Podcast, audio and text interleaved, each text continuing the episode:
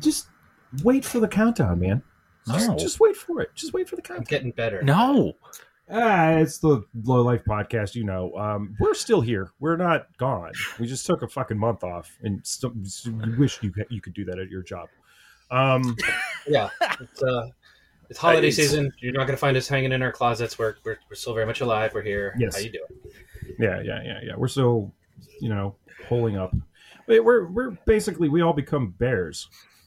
You can take that however you want. And um, this No, is we were just saying in the in the in the in our uh, our pre episode chat, we're not trying to be edge lords about it, but we're not big on the Christmas season. yeah, i no. personally am still carrying a lot of retail related PTSD, and uh, Yeah. it's not always a, a huge fun time for me. yeah I just feel thanks- it. Thanksgiving and New Year's can just I, I just you know I whatever. Yeah, no, I'm not. About the only time of the year that I actually would like consider drinking whiskey because I like to teleport through whiskey. Yeah. It's, it's Yeah. it helps. They Yeah, don't tell you amazing that. skill if you can master it. Yeah. yeah. Yeah. It's a tricky tricky thing. Not enough, you just get a headache. Too much, you get a headache. Throw up and buy video games that you have to explain. Yeah, it's a lot like spice. Yeah. Yeah, yeah, yeah. From Dune, Yeah. not the weird thing you get at a gas station. Except your Okay. Thanks for clarifying. What's the your show? nose turns red instead of your eyes turning blue. Anyhow, uh, we are. Jo- I'm joined by Xero. Hello. Once And, again, uh, yeah. listeners, uh, we're back uh, for another installment of the Low Life Podcast. Yep. And, and and also scum. Hello. You have seasonal depression scum. So, like, how you guys doing? You okay? F- fucking house blew up near us, man. well, since you asked, Fuck, man. uh, closer to CoinOps than myself, but yeah, just like and as as I pointed out in the, in the Discord chat, this seems kind of happens every couple years that a house in the northern uh, Maryland DC area seems to explode, and uh, it's fucking wild what goes on, like, in our capital, I swear. I don't think it was a protest about you know a, a crash or a display or, or Christmas lights. I think I think it was something deeper than that. Yeah, Yeah. We don't, we don't, we don't, we don't know a lot other than the fact that it took them like a day to be like, yeah, we found human remains. We think it's him. I'm like, oh yeah, I saw the video. It They played the whole- thing. They played the whole thing on, like, public, on, like, network news because I was watching it with my grandfather, and I'm like, all right, how bad is it going to be? You know? And I'm watching It's a nice house. It was a nice house. And I'm like, didn't all hurt right, what's what's it going to do? out. And yeah, this fucking they show the whole thing. I'm like, this fucking thing. It's like a neighbor's phone cam. Yeah, Mhm. like the whole right side just goes away. Yeah, yeah, yeah. So I entire front of the posted the video on out. Twitter, um, and I think the the local uh, Fox Five station interviewed him. There's like some there's a raw cut of the interview. oh wow. you, you you'll see the kid. He he looks like he's just this dude. And he's got this like faraway look in his just a smile on his face. That is the face of adrenaline and shock. Like you've you've literally just seen like a movie explosion in front of you. Yes. Except That's- this one is like what it would actually do, as opposed to just a bunch of pyrotechnics and some cool air Yeah. effects. Like this was this And- was a fulfill.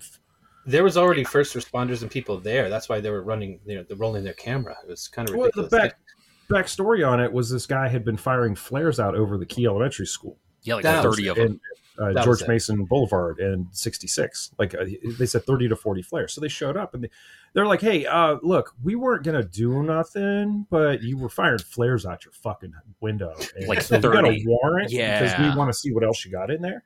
And then, yeah, the, I can then tell the you from standoff started. the, the police will come for just one flare. From speaking from experience, they will come for just Oh, one yeah. flare. oh yeah. yeah. When you fire like that many, also that implies like you have like a stockpile. That's a lot of I mean, flares. that's a lot of flares. That's a lot of flares. That's like a couple of Chewbacca bandoliers worth. You know, like he was really going at it. And, and, Yeah. and so, like, there was a standoff. SWAT showed up. There was a like a fire truck was already there. They had apparently. See, here's the thing: nobody really kind of knows what blew it up yet. They're doing all the testing and whatnot. It's entirely possible it could have turned like a stove on, you know, let the gas run, but he Mhm. wouldn't have been functioning. You know, he Mhm. wouldn't have been yelling at them. And apparently, he fired something in the house. My theory is that it could have been something like I don't know, he had propane tanks or something, or he had like tannerite. Like Yeah, you know, ta- uh, tannerite's a good guess. That guess. sounds a you lot could like Tannerite. you get a lot of tannerite for not a lot of money, and you could just have that. yeah, You know, he you could could have just, just had it in his kitchen and just yeah, been you like, could just "Eh." buy tannerite. yeah, because part of their thing is they shut the gas off to a house if they're about to do some shit. Yeah. and the, I don't the, think uh, anybody expected it to like turn into like a gun battle No or one. like explosion because they're like, kind of like okay, some kook is firing off a shit ton of flares. I guess we got to go talk to him. and they did like they they really held it off like they weren't shooting into the house they didn't I, I don't even know if this was at the point where like there was an exchange cop was saying like hey i can't hear you and then it was just like pop fa-fump. Boom. and there's this inflatable snowman uh, like if you're facing the house it's like near like a, a foreground like kind of like That's right. and I there's just one cut of it where they show the explosion. They show the explosion in slow motion, and that dude's bottom kicks out before the front, the top. Like the the force of whatever happened also came out of like the windows in the basement, and mm-hmm. just like kicked its ass before like the rest of the house kind of went up. It was Yeah. it's fucking wild. It was like really wild. Here's the thing: like I didn't hear it. We were sitting there. We were watching that uh, Blue Eye Samurai. Big recommendation. That's fucking Mm. amazing. And I like we live close enough to like the freeway, highway that we'll hear like a thunk from a train or you know whatever if it's cold enough. You know the the, the force travels through the ground when it's colder and stuff like that. And this kind of happened around like eight thirty. We were like, oh, yeah, like we didn't even notice it. Dogs didn't bark. I swear, I- only only you would be like, yeah, house exploded, and I was like, eh. Well, it wasn't even that. It's just like it, I had there was like a four percent like, hey, this that was diff- I don't know, whatever. And then we get a text like, hey, are you guys okay? We're like, what? They're like, yeah, house blew up. And I was like, what the fuck? Yeah, that was boom. Text, phone calls telling everybody, yes, we're okay. All right, everything's So fine. how much It's of a not even close crater was it? You said you passed it. Well, it, not really. I couldn't get close to it because they still got that area like kind of roped off. Seriously. But the, there was it was right by a fire station anyway, like uh, right around the corner is a fire station, and then like across the street from that, across George Mason is is a McDonald's, and then across Okay, the yeah. street and up a block I know exactly is where that is. Okay. Yeah, so it's like, like I, I, scum. I think we went to that Pupatella. like it's it's Yeah. literally it's like 300 yards from that. you know, like it was really close. I feel, Um, how lonely? I feel bad. Kind of feel bad for the guy because it's like, how lonely and internet poison do you have to be?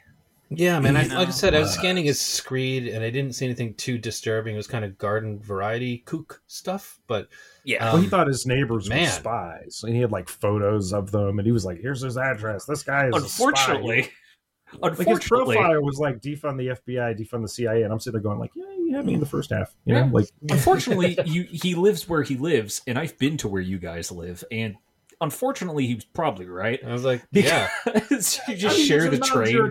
Uh, But here's the thing: the guy, the, the guy could easily be something worse or better. Who knows? I mean, I don't know this dude, and I don't want to cast any aspersions and shit like that. This guy probably just like read one Clancy book too many, and just that was, you know, he I'm gonna buy a fucking pallet of Tannerite. his his, and it's weird too because it, it, his stuff is like. I don't know, like first third of Alex Jones's career. Like it, it's like seeded with early Art Bell, but then perverted into that early Alex Jones, like Mm. I'm gonna go make a scene at the DMV kind of shit. You know, except like this is like two ticks higher. Know, it, was, it was really, really fucking bizarre. But yeah, like, it's weird. They had all this fucking tape up still, like at the fire station. You know, and that, that was the weird part. And here's the thing: that house that blew up was a duplex, and the Mhm. guy apparently, like the cops knew it because he was threatening people with a knife who were trying to Well, buy that's- the unit next to him. that's the thing. It was like the cops like, well, we really didn't have him on our radar except for these several really disturbing incidents. Of course, Yeah, of course. where you threatened someone Or with a knife. everyone Another one ones. Yeah, I, it's it, Every time. But, but they had it's funny they they had evacuated everybody in the surrounding like houses and stuff like within you know like a one house block around them, at least two houses or something like that. About 90 minutes before the house exploded, which man I can't even imagine. I can't even imagine. Like Oh God, I would fucking hate if I was next to that. Yeah, And there's the thing I, I think about all the time, like since we moved here, is, is that like there's a higher probability here, even here, as opposed to home or like even Chicago, that someone on your block has a stockpile, like a literal actual loot drop stockpile Yes. in their house. Yeah, Unfortunately, um, yeah. You, So, we uh, used to have this bar up at the end of the street, and they did this thing where they'd serve you a rocks glass as a shot. So Mhm. like for five dollars, you were getting this like cup of tequila, Nice. and people would just talk about what they had in their house, and it was just really interesting to be like, "Where do you live?" You know, I'm just like, "Yeah, how many blocks away?" Cool. Just want to know which Uh, way not to walk. When I was in college over in Sterling, this uh this older guy who was kind of a shut in, he passed, and his son had to clean out his house. And next thing we know, uh, this was like a block from my buddy's house. And next thing we know, there's like cops and ATF fans rolling up. And apparently, the guy was like a super gun hoarder and had tons of explosives. And when his kids went in there, it was like a ridiculous amount of ammunition and stuff for making bullets and all kinds of just. It's next door, you know, just down the street, like white picket fence. Mhm. It's wild. Oh, to Well- live in America, guys. So that was that's that was fucked up. Um, Yeah, not at all but you know what? It's not. DC That was metro Monday. area.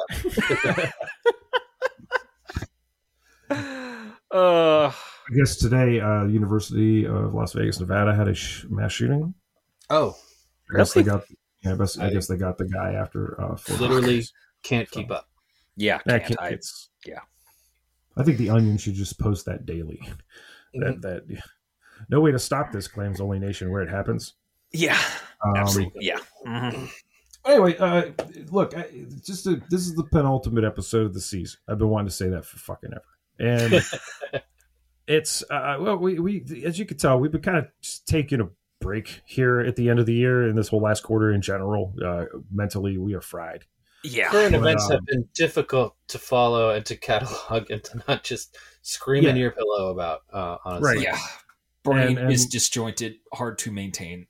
Uh, yeah, and uh, a lot, a lot, a lot of stuff personally going on. Uh, just like a lot of loss in general. Uh, a lot of good people aren't with us, and it's it's kind of taking its toll to a certain degree. Yeah. But um, we we're so so we're doing like you know your, your shit. We're doing like movie reviews and stuff just to kind of like decompress because I don't, none of us really have like the focus or time. Uh, most importantly, to like get that deep dive drill down like we like to do properly. And at the same time, we really haven't done a lot of movie reviews lately, and we decided we would just like dive into a whole bunch of them. It's Some fun. there's We got too to. much really to review. There's too much to go into. So uh, we just had a Mm. little slice of cyberpunk and cyberpunk related media that we've been enjoying this year. Not not necessarily from this year, but things that we have been enjoying this year, and we thought we would share them with everyone. Yeah, exactly. It's it's kind of Mm-hmm. you know I don't believe in best of anything because your moods change, your tastes change. You know something that you liked. I mean, my Yeah. God, I thought like Star Wars was the best movie when I was two, and then I saw Network, and I was like, what was I fucking thinking? Like Star Wars still enjoyable, but like this fucking rules. You know, like you change, your time changes, everything changes. So you know we have these like revolving clouds of things that speak to us. You know, and and in, in this particular instance, we decided instead of doing like a best of list, we picked like eh, ten ish things that really popped out at us just this year, whether we discovered them, you know, this year or like you know, Xero said or we, you know, they came out this year. Yeah. So, they, don't, uh, they may not have necessarily come out this year, but we've discovered them this year. Exactly. Let's explain it one more time. It may have. no, I'm kidding. It's not necessarily that. Thing with Yeah. stuff. Brr. Who's going first?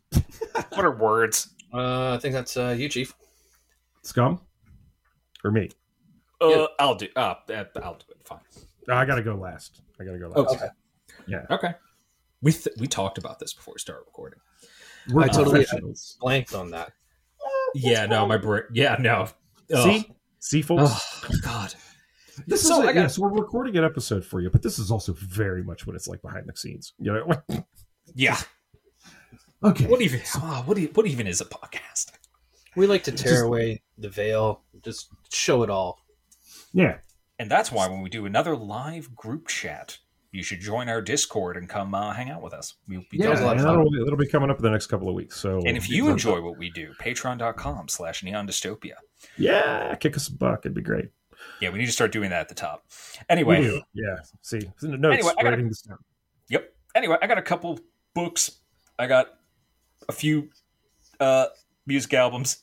Got my brain blanked. Holy shit, I'm tired. Music albums Enough and edging. movie films. Yes. So my first book was this is actually out of my late grandmother's collection. Now this book's interesting because I've literally sat next to this book like my entire life. This has been on a bookshelf like in my vicinity growing up. Mhm. And just Mein Kampf.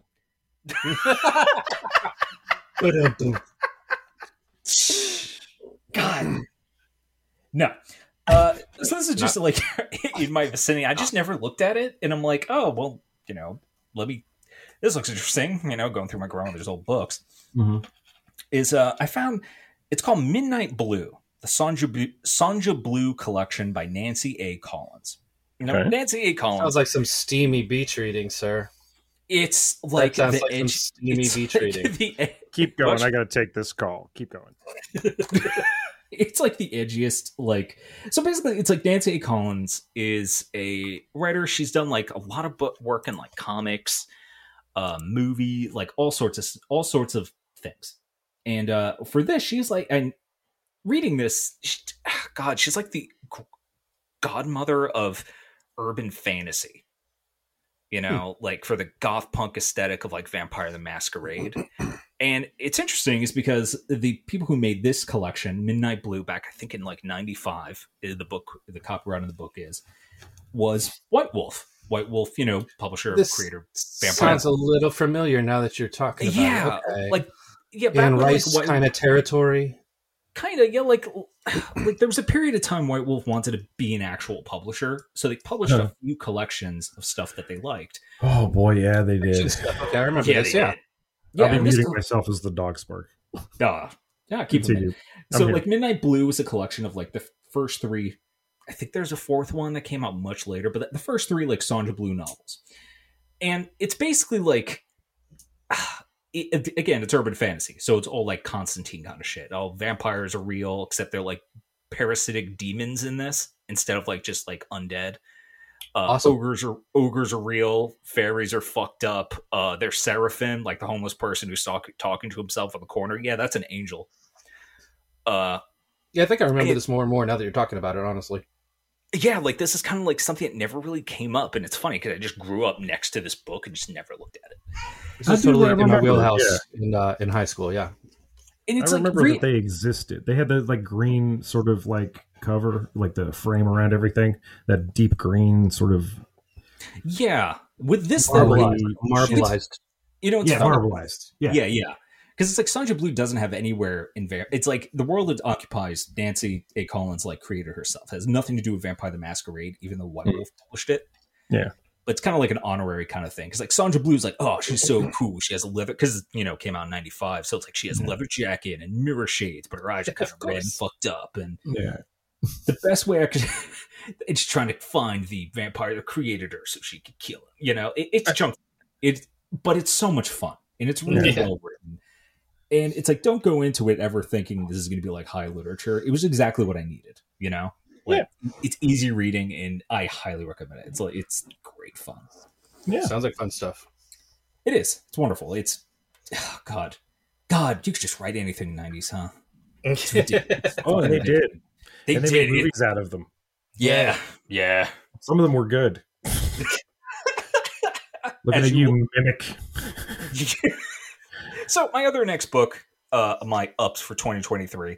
I mean, It's it's kind one of cool I you just had that laying around the house, though. I mean, Yeah. Yeah, no, it's one of those they had, things like, where it the just gore this, barbarian novels, you know. well, dude, it's like you know, since my grandmother's passed, I find a lot of like stuff and parallels that kind of definitely describe like I'm like, yeah, she was into that, you know, like and reason why I am the way I am because you know she That's raised me, you awesome. know, it, it, yeah, it, it's wild, you know, and I could. It's just funny to think that my grandmother was reading this. You know what I mean? So, anyway, another book I think you guys are familiar with. I think you, I think, uh, CoinOps, you recommended it to me. Was, oh god, we're fucked. The book basically, uh, the Ministry of the Future by Kim Oh, Stanley good. Robinson. Yeah, I, can definitely wanted check to talk out about this one. mine.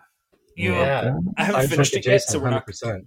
Yeah, like I haven't wrote, finished it yet, so we're not going to get too much into the plot. But Oh, I just finished it yesterday. It was fantastic. oh Ah. so the It was a Ministry of. Future, for those that Yeah, don't know, I got a couple hundred pages left. is Yeah. a book, incredibly exhaustively researched book by Kim Stanley Robinson that is probably the most realistic depiction of what's going to happen to the world due to climate change. And Yeah. I- I- I- you know what? It's not really were that s- predictive. I, I don't think it's like predictive in, in so much as like you know, sci-fi explore- is, and it's like good setting it into the near of it. future and stuff like that.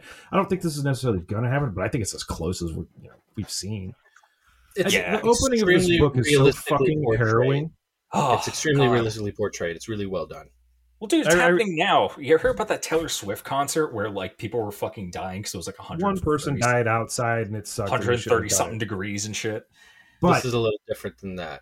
Yeah, the I beginning guess is like like read- I was constant. I Yeah. started reading this when we were having like the hundred and fucking five degree right? days in the summer, Yup, this yup, summer. and the, Yeah, the it will smoke haunt hit. you. It will haunt you. Yup. No, it's really Oh, excellently book's- done. Oh, go ahead. No, no, sorry, I'm stepping on your toes here. No, don't worry about it. Well, we all read it, so now we're all like, Yeah, I was gonna say- really good, guys, this is really good. You know, like yeah, it is. It's fucking It awesome. is. Read It, it just just understand the first chapter is basically like the worst case scenario. you could read it outside on the coldest day of the year, and you'd be fine in shorts. yeah, When you're describing the sun coming up like a bomb going off, hmm that's Yeah. that's what got me. Where It's, where it's great. that's The what writing got is is me. evocative.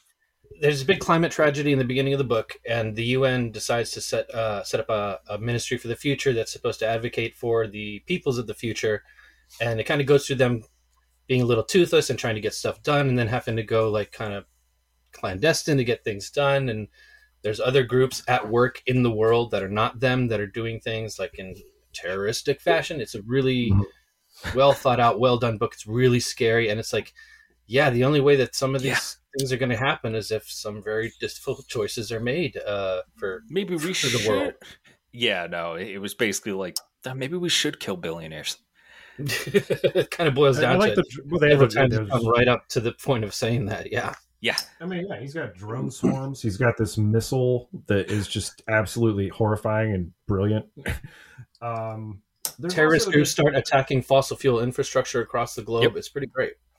There's also uh, possibly, you know, like the only sane discussion of blockchain I've seen in media. And yeah, Yeah, the only good use case, right? Yeah, it's Yeah. really the book is really well done in that it's episodic. It's not too long. You can actually just read like chapter by chapter, uh, little Yeah. glimpses of each story. It oh, and keeps as a bonus, you don't have to write a fucking book report at the end of it. So don't sweat having to get through it. Yeah. You know what I mean? Like it's a it's a good story. It's a it. really good story, but the ideas it puts forth for like society and like and looking at things and capitalism is enough where it's yeah, like it, it's worth the read to get these think about these ideas and how much we kind of need some things. how Yeah. things Uh, might be different and how like some realistic cases for how they could be different.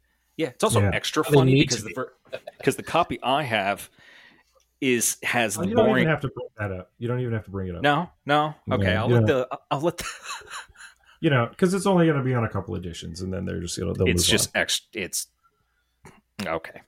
Hey, look, we're- I'm allowed to have certain things Exactly in common with certain talking people. It's fine. It's fine. You know, it's He was just reading it and he's like, "Oh, this isn't about me." right. Uh, so I got some music what- albums What you here. got? Music albums?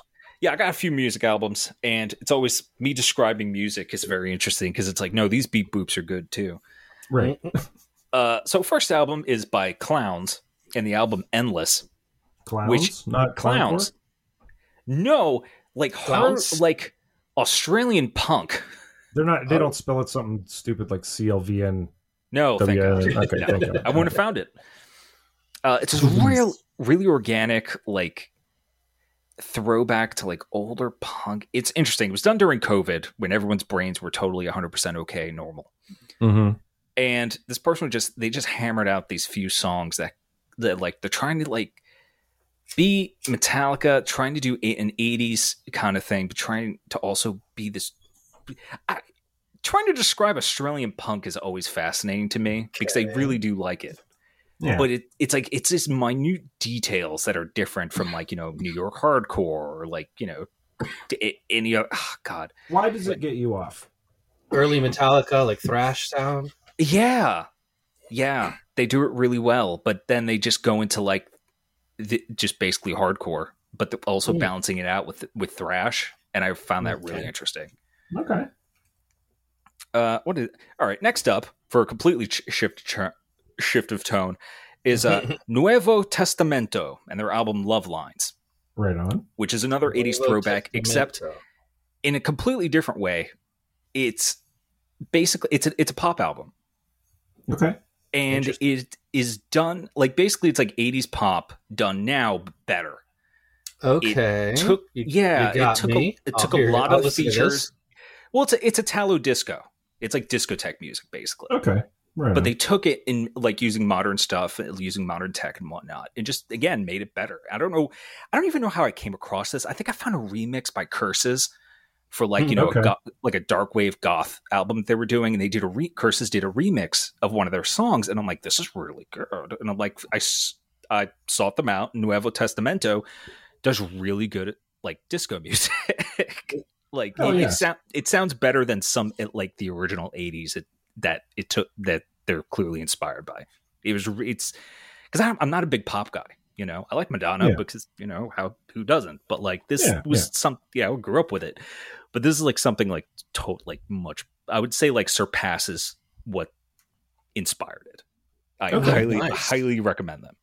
All right. No, that's about always a good thing uh, when um, you know they're doing something in the, in the sound of the genre or so- of, of the era, but doing their own thing with it. I, I think that's really that adds Yeah, something. because most of the time I'm not interested by that like at all.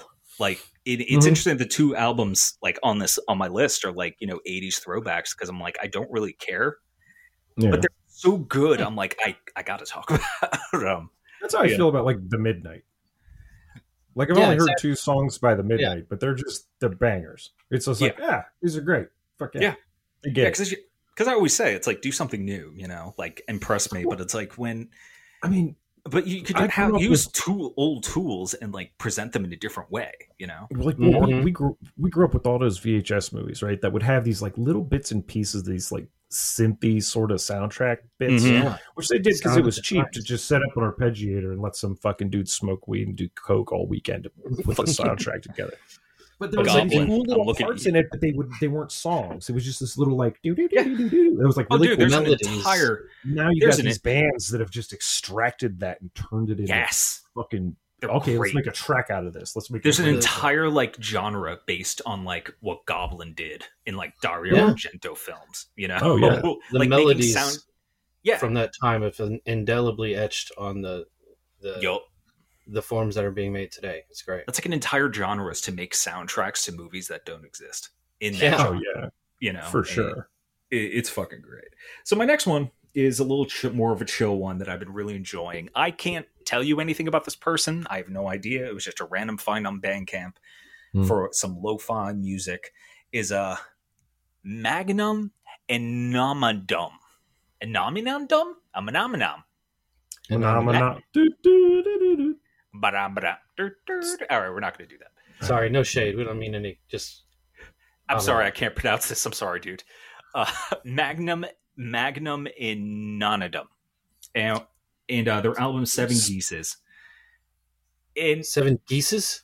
Seven Geases, which is a Clark Ashton Smith story that they kind of like their albums are like based on like Clark Ashton Smith stories, which I found I was thought that was like, isn't that the seventh day of Christmas? Highly specific. Fuck if I know. I'm not good at being Catholic. No, Uh, who It's the is? song? exactly. But it's Song like really, it's it's a really lo-fi, jazzy um, remixes of like and samples, shit ton of samples. Okay. And there's a ton of like different people who do like sample music, like um, Dated, who does a lot of like sample stuff, or like um, I don't know. It's all over Bandcamp. It's all over YouTube. You know what I'm talking about for like lo-fi sample music. Mm. Uh, the difference is with that with uh, and Mesh, I think is a good one. I've been listening to a lot of them. Yeah. I think I mentioned and Mesh. the big and- difference with and Magnum Mesh. though is there's a lot of jazz in it. Mm. which I thought was great, which I think's great. Oh, yeah, that's like shit Ninja ton, shit, shit ton of jazz, and also like something I really wish people who do samples um, would do more of is they actually list the stuff they sample from. Mhm. That would be so the- helpful. I can't tell you Yeah, how many hours and hours as a teenager I wasted looking up industrial samples from movies and oh trying Oh to track God. them down from here to there. And this Oh, yeah. edition of yeah, man, it would be so. That's like so it, helpful. it's such a small detail, but I think I feel it's like respectful. Well, I, here, let me, here, here's a fun one. I, I may have mentioned this on the podcast before. The reason I'm into fucking Flannery O'Connor at all is because of the red line white line remix of Ministry's Jesus Built My Hot Rod. Because Yeah. the opening samples are taken from the movie Wise Blood, which was a novel that she had written. And that's that's how that all kind of came back around for me. Yeah, no, it- oh, absolutely. I think I remember Industrial listening music introduced me to more literature than any other genre. to. Yes. I wonder why. Incorrect Uh, states. Yeah. Yeah, I think dated also like it, it's kind of like a date. Who I like, I like what that what that dude does with his like lo-fi music. Mhm. Uh, I ended up hearing like a, a song from like Cryo Chamber of uh, Word Okay. Clock. CoinOps, you liked Word Clock when I DJ'd. yeah, yeah. yeah. Uh, they sampled something from one of their like I think from one of the literally one of their tracks, and I'm like, oh shit, they don't credit it, and that bugs me because I'm like, well, what if somebody wants to like? I know it's just a sound, it's not like lyrics, but you know, I don't know. I feel like it I mean, to it- be it a could copyright like- issue. You they like don't want to sued. 15 years with the exact same beat. You know what I'm talking about? The one from that Matrix song, Yes, the the big uh oh god, what the hell is it? I can't remember. I have the song. But there was this this one sample, like uh, Massive Attack used it. yes. Um oh god, Shows how much I Duran listen to it that I know. I know exactly. You what know you're exactly what I'm talking talking- I know about. exactly what you're talking about. Uh huh. Uh, Yeah, yeah. But it, it- it's like that, where yeah, it's going to take a while. But I'm like, there are people who are going to re- recognize that like specific string of notes. you Mhm. know. So anyway, that's my music. Go check them out. I have two honorable mentions that aren't very cyberpunk, but I've kind of like been just enjoying the fuck out of them. Uh, the first one's a book, uh, "The T- Throne of Bones" by Brian McNaughton. Hmm. It's great. It's full of ghouls. It's full of sex, necrophilia, cannibalism. It's good fun. Go check it out. Yeah. Uh, basically, it's a fantasy book about like a dying Roman fantasy world that is due to religious mania and just ghouls doing Hmm. stuff and eating corpses, and they just keep fucking, and it's great. Go check that out. As you say. Also from '97. What was happening in the '90s, guys? Well, let me tell you. There was, mm, you know, it was. like the two things just I'm reading about from. the other day.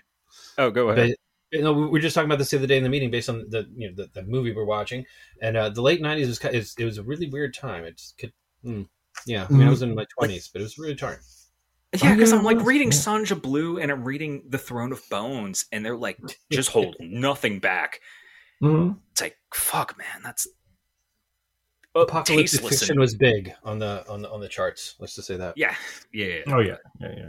It's good stuff. Everybody was trying Uh, to like take the popular thing and then graft it onto what they do. You know, it's Mm-hmm. and now, now we have these great awards for like men writing women that are hilarious. God. it's some of my favorite shit on the internet. Oh god. Oh, talking about. Well, no, not talking about.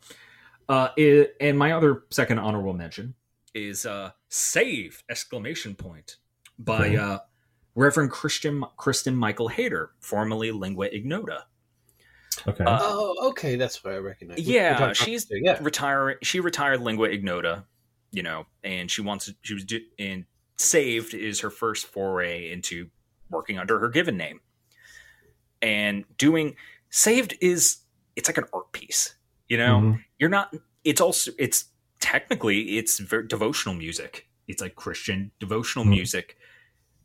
However, it's like something you found in a basement that you weren't really supposed to listen to Mhm. because this person who's singing is clearly not okay. Hmm. but it's like really because when you start de- describing the blood of Christ as a font of blood, I see. that puts some images in my head of a shit ton of it. Sounds like a musical version of uh, Session Nine. A little Yeah. bit because like the way she recorded is basically like she recorded on like a disc track and then unwound, unspooled it, and kind of actually stepped on it in real life and dragged it across the floor, respooled it, and then recorded that some more. it, yeah, it, because it the album made me cry. Like it made people I know cry. Like it's especially the last track. Like it, you have to go into it with as this is a piece of art yeah. as much as it Well, is. that's yeah. not a piece of. Yeah, every yeah, of course. But like this is something where it's like you're not going to just put it on because you want to like you know rock out. This is like something to. Ex- it's an experience. Drive it's- drive to Ohio listening to nothing but Arca once.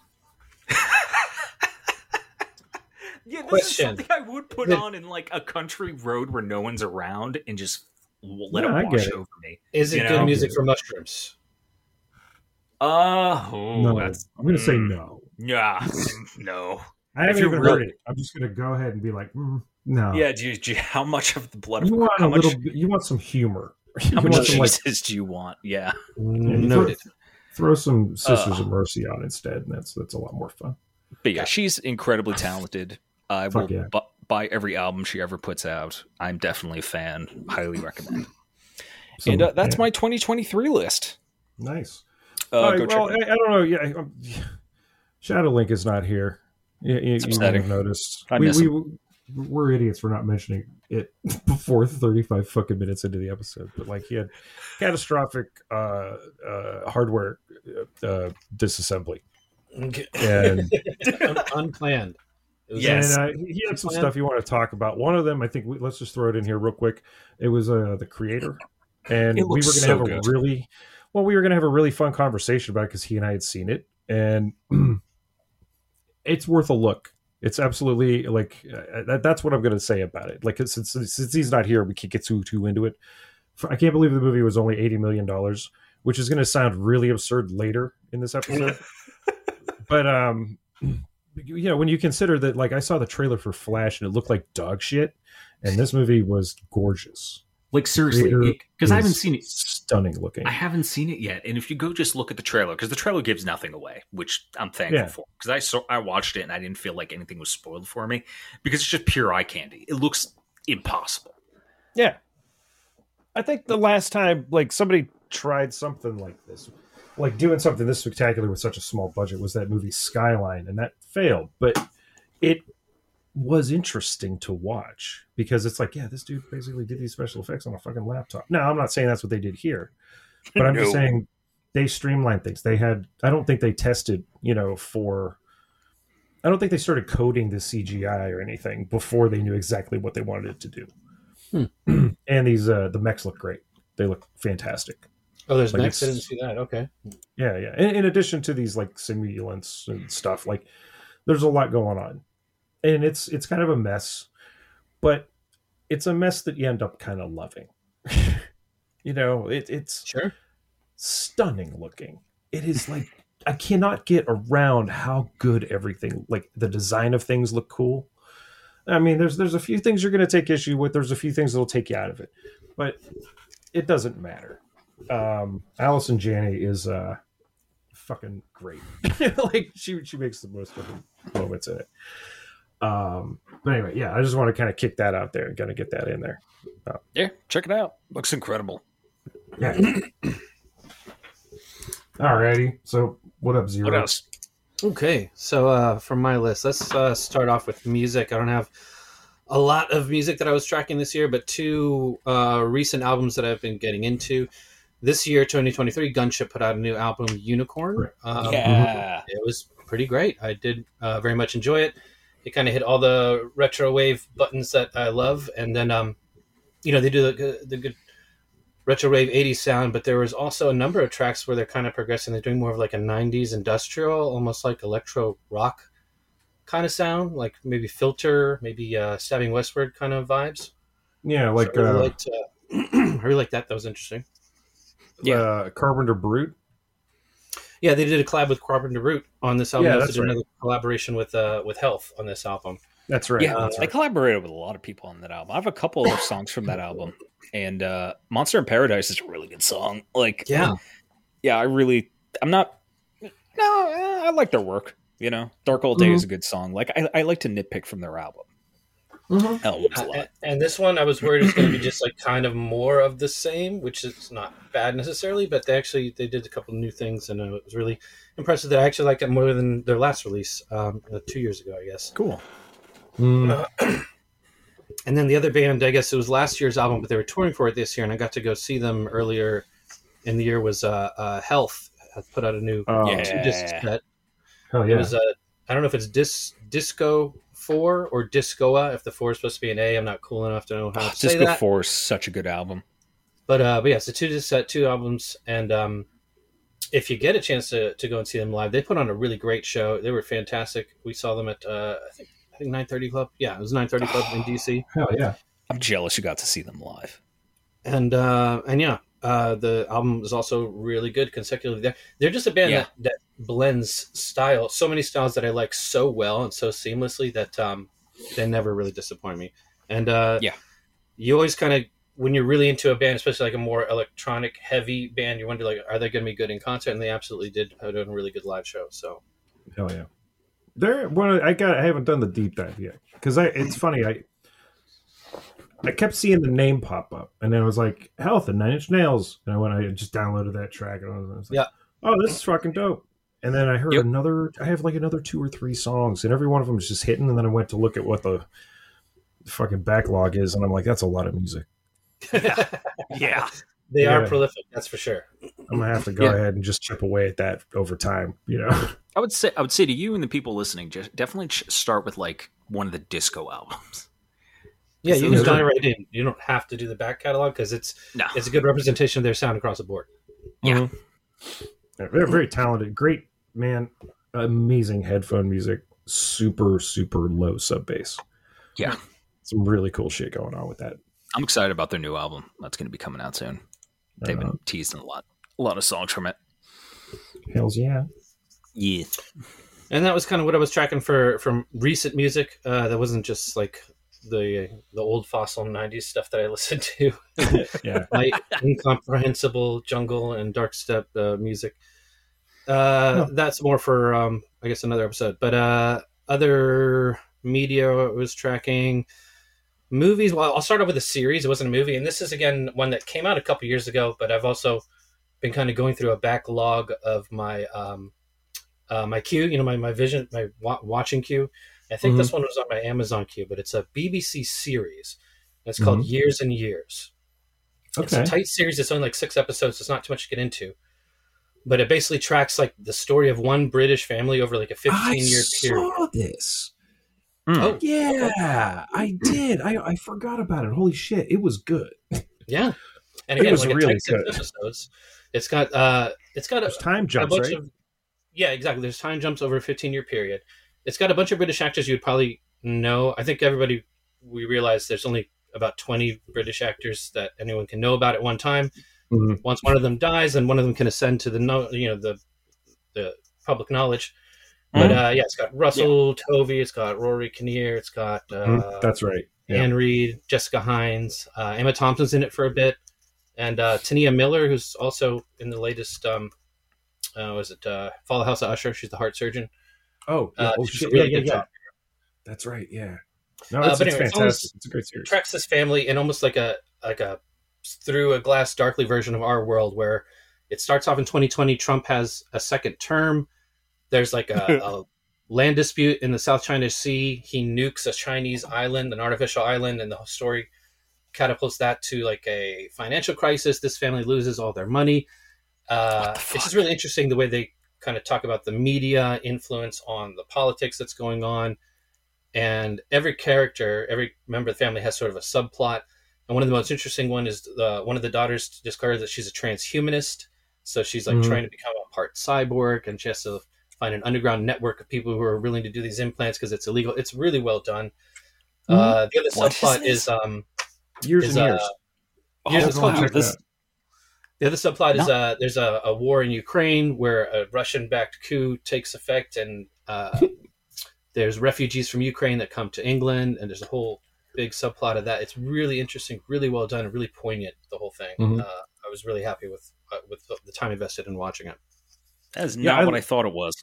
Yeah, no. There's a lot of these great ones that are hidden behind these titles and like cover images. Yeah, It looks like it's just going to be another like crime procedural on the island, and it's Yeah, like, like a no, no, they're drama. doing something fucking sweet here. like this is this really one looks like it might just be like a family drama, and then Yeah. be easily forgotten, but it's actually really well done. Like I said, cyberpunk adjacent. There's a lot of good stuff that they do with um, kind of like a bigger picture of cyberpunk and how the, the technology is affecting our society at large. It's really Hmm. it's, it's, done very well. Yeah. Uh, so a couple of uh, shows, more recent stuff that I was uh, bit, have bitten into. I think I mentioned this maybe in one of the previous recordings or one of our previous meetings, but uh, I really dug Captain Laserhawk. I know Oh, that's right an adaptation of a video game, but it was really fun. Again, it wasn't That's- like too long. It's not even. It's like an adaptation of fifty fucking video games. yeah. It's like But, it's uh, like Ubisoft's like six episode commercial, but it's It fucking gr- really good. just the right like, amount based of like, on, like- twists and Yeah. uh, trope mixed in that keeps you like interested and keeps you watching it. Mhm. The animation style switches a couple times. It's really uh, I- I had a really fun time watching it. I like Is the one like- time where they're switching to like, okay, so we gotta we gotta make our way to this part of the building, and then they just cut to like Zelda kind of spawning maps. and Yeah, everybody turns into like sixteen bit. Totally. You know, fucking, turns into a Super Nintendo game. Yeah, Is it like It's based, it's it's based on like DLC from like a Far Cry game? What Was it like Far Cry Blood Dragon? Blood- Yes, it's it's one. borrowing from that, and Okay. that's. But there's also like one of the uh like enemies is the bad guy from Far Cry Six, and like one of the sidekicks is not he, what's it's Assassin's Creed, but what what is it? It's like a fucking owl. he's a something. frog A frog, right? Yeah, he's a frog. a French He's an assassin. accent frog. I was highly offended. Yeah. Uh, from a French company, no less. And then like uh, fucking Rayman is like fucking Tucker Carlson, but with like a coke problem. yes what? Yeah, it's also bad French. shit. so Also just Tucker French. Carlson then. So just Tucker Carlson. Oh, okay. Yeah. Yeah. Uh, yeah, so that one was fine. I definitely highly recommend it. It, it. it looks like it may get a second series, but it's Netflix, so you never know.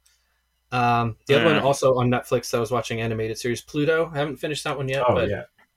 really interesting the way they go into like a again kind of like a investigative uh, near future cyberpunk society where AI robots have citizenship or have recently obtained citizenship, and there's a big mystery. Someone's murdering some of these robots, Mhm. and it also has kind of like a feel like a callback to um, vintage like 60s or 70s uh, Japanese anime. Not all the characters I know, but I can tell just like the animation style is a Mhm. callback to that uh, era of animation. And the whole thing's a big mystery. It's really kind of uh, fun to watch it all and just understand how their world works. It's pretty neat. Yeah, I'd only seen the first episode of it, but it really hit me like this. It felt like memories Mm, that yeah. Katsuhiro Otomo like little Yeah. Or anthology. Big Big O, that series. Big O. Ooh, yeah, that, that's an endorsement. yeah. It's it's It had that kind of feel. man. Yeah, because the first episode was an hour long, and I'm following this private eye cyborg dude, and I'm like, hey, that's really cool. And then they cut, and now it's just about this like robot butler who was in the war, Mm, and they yeah. don't cut back at all. Like it's not, Wow. par- and it's like it's it's a stark, but at the same time compelling as shit, and it's Yeah. gorgeous. It's so well drawn. Oh my god. Okay, So I'll I'm check. bet- That, I'll check that out. yeah, I meant to keep going with that one, but I, I opted for something else.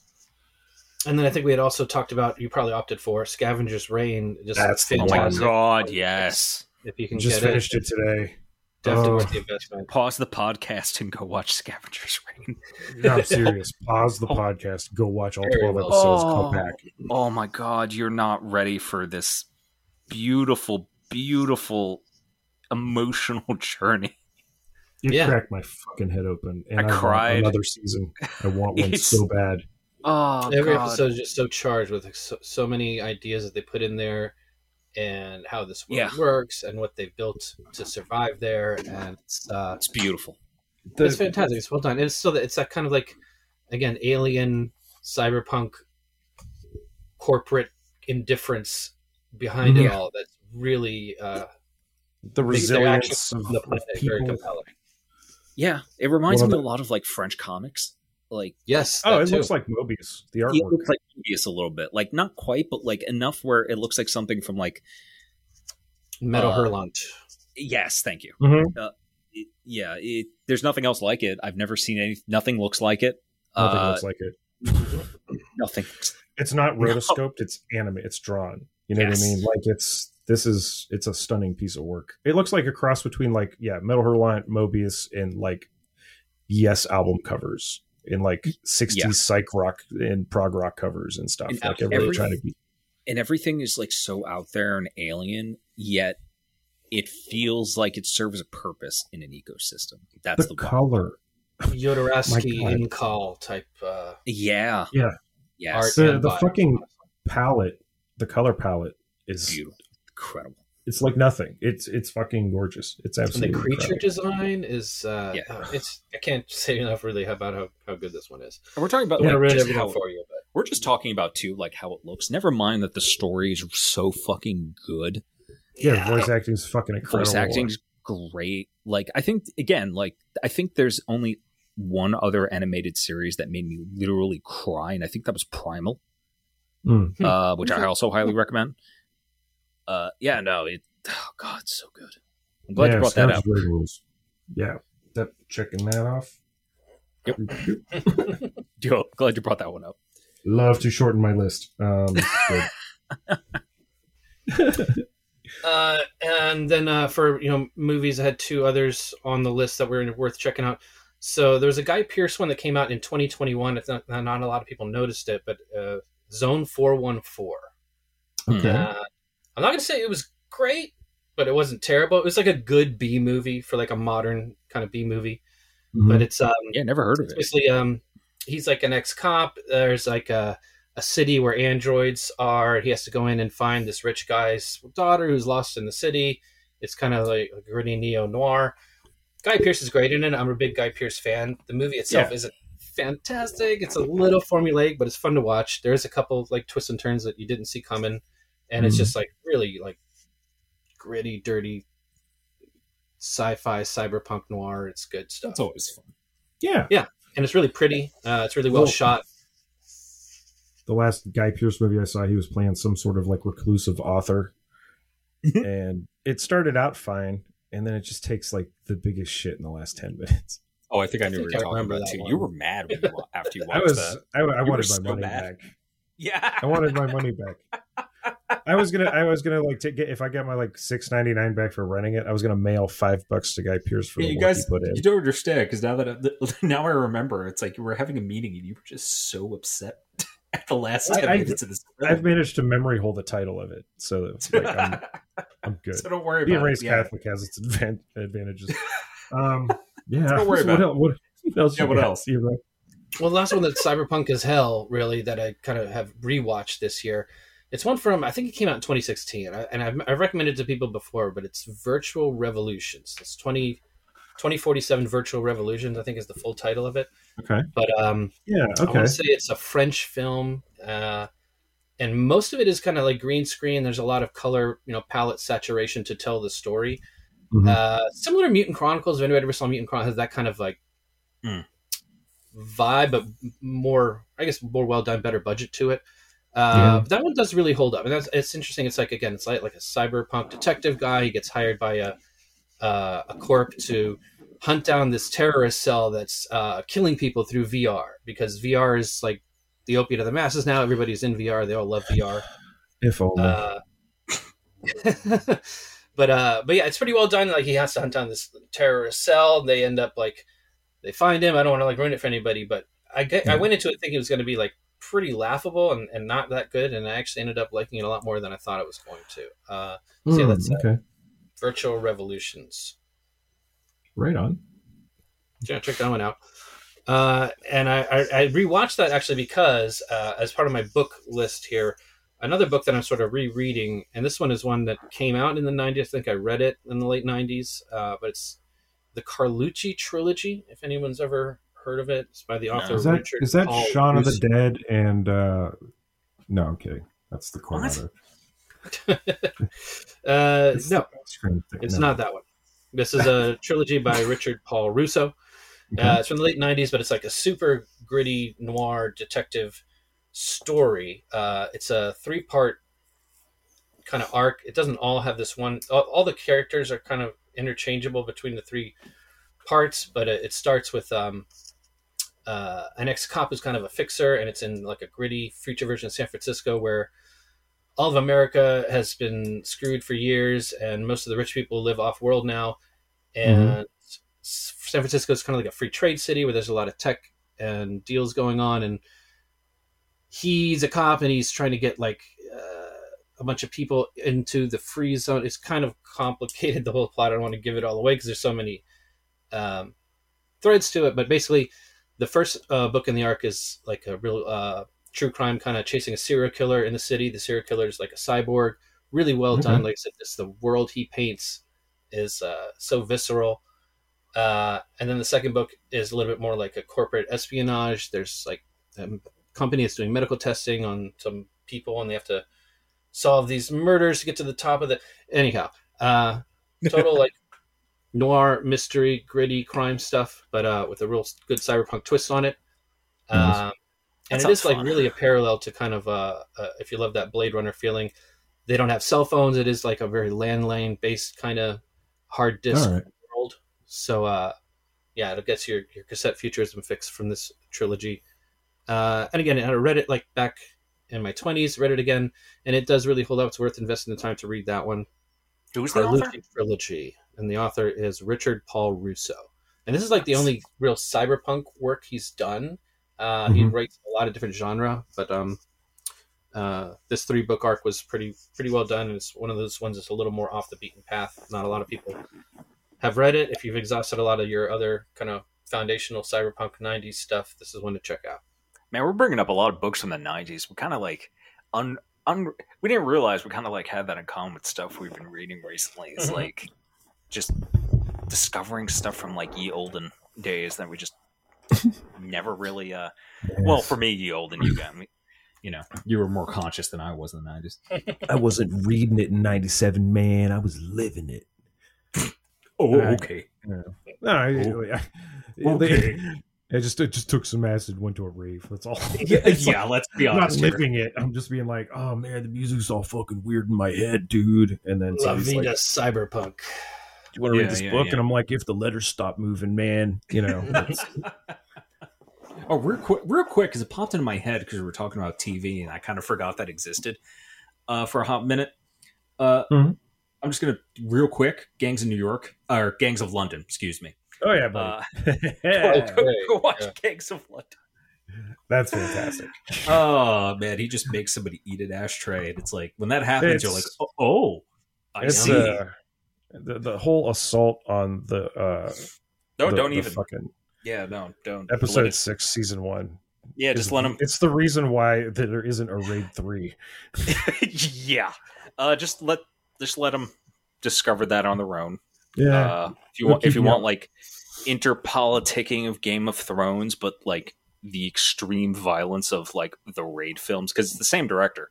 Mhm. Uh, you know, he, he stopped doing war crimes in Indonesia, and like someone gave him money to, to film in London. they're just uh, keeping him here. Yeah, Like, yeah, this, yeah, the- yeah, yeah, this project exists to keep him away from like everywhere. yeah. Yeah. Oh, they're incredible. They're fun. They're really good. Uh, That's, phew, that second season too, man. Wow. Oh, it's so good. Uh, Zero, They was there really anything else? did. Uh, yeah, actually, I got a couple more books. Um, so Nice. I, I, I bid into the Carlucci trilogy because the third book and the sorry, the second book in the series had a little bit more corpo cyberpunk stuff, which is Hmm. a thread that I like to pull from time to time. And the other book, sorry, note taking goes to the next page. Uh, Nice. Market Forces by Richard Morgan. Richard Morgan did uh. Altered Carbon, Oh, carbon. Yeah, yeah. Okay. uh, which is also really good. I'd say check that out. The books are fantastic. Um, we can reserve commentary on the book to uh, screen adaptation for another time. But this is an earlier book of his that came out 2004, and uh, again, it's like a corpo cyberpunk kind of thing from a corpo uh, viewpoint. Our main character is um, he's an operator in the corpo world, and this is kind of like a post-apocalypse London where it's like a post-financial apocalypse where there's you know the, the haves and the have-nots, and the government's kind So, of like, collapsed. London. Yeah, yeah, exactly just London. hmm the government has more or less collapsed. Hmm, sounding more and more like. Uh, but um, corporations settle uh, disputes through car wars. Basically, they have like Oh, their best drivers are the executives go out. They It's drive like Death highly Race. tuned. Yeah, it is. But it's like, but it's um, you feel better because it's it's actually like highly paid corporate operatives. So These guys are executives that sit in the cars and they go out and they have like a car duel to decide who's going to get you know this market share of. Uh, This is one of those ideas that's like dumb on the surface until you start being like, no, Oh, no, I yeah. want this. I Mhm. want It's see just a movie. really fun. It's almost like samurai duels, like the way they set up the culture, and uh, he has to like climb the corporate ladder with his boss, and it's and they Oh, talk a lot about the stuff that happens off camera in most cyberpunk stories, where there's like a lot of third world arms deals going on, and how that factors into their his rise, like in the company, and then there's like a, a, a basically a, a police agency that is trying to reach out to him to work as like a mole in the company. It's really good. It's well done. Again, Richard Morgan in the book is Market Forces. Uh, if you like that sort of more corpo thread, That sounds amazing. Because It it- it's like when you're doing like corporate intercorporate shit, like I could see that being a little boring, but now they're like, but also Death Race. yeah, exactly. Okay, all right. Suddenly it occurred to me the reason why you don't make this movie is because Elon Musk will think he needs to star in it. You know, and by that I mean he he'll, his next uh, whatever wicked sweet fucking automobiles come up in that movie. That's going to be the new like cyber Uh-huh. camper or whatever. You know, Hopefully, they'll cyber just tank. like actually challenge somebody to a car duel. That'd be great. Probably Yeah, I was gonna say, if he wants to- Zuckerberg again, and then his mom will tell him no, Yeah. no.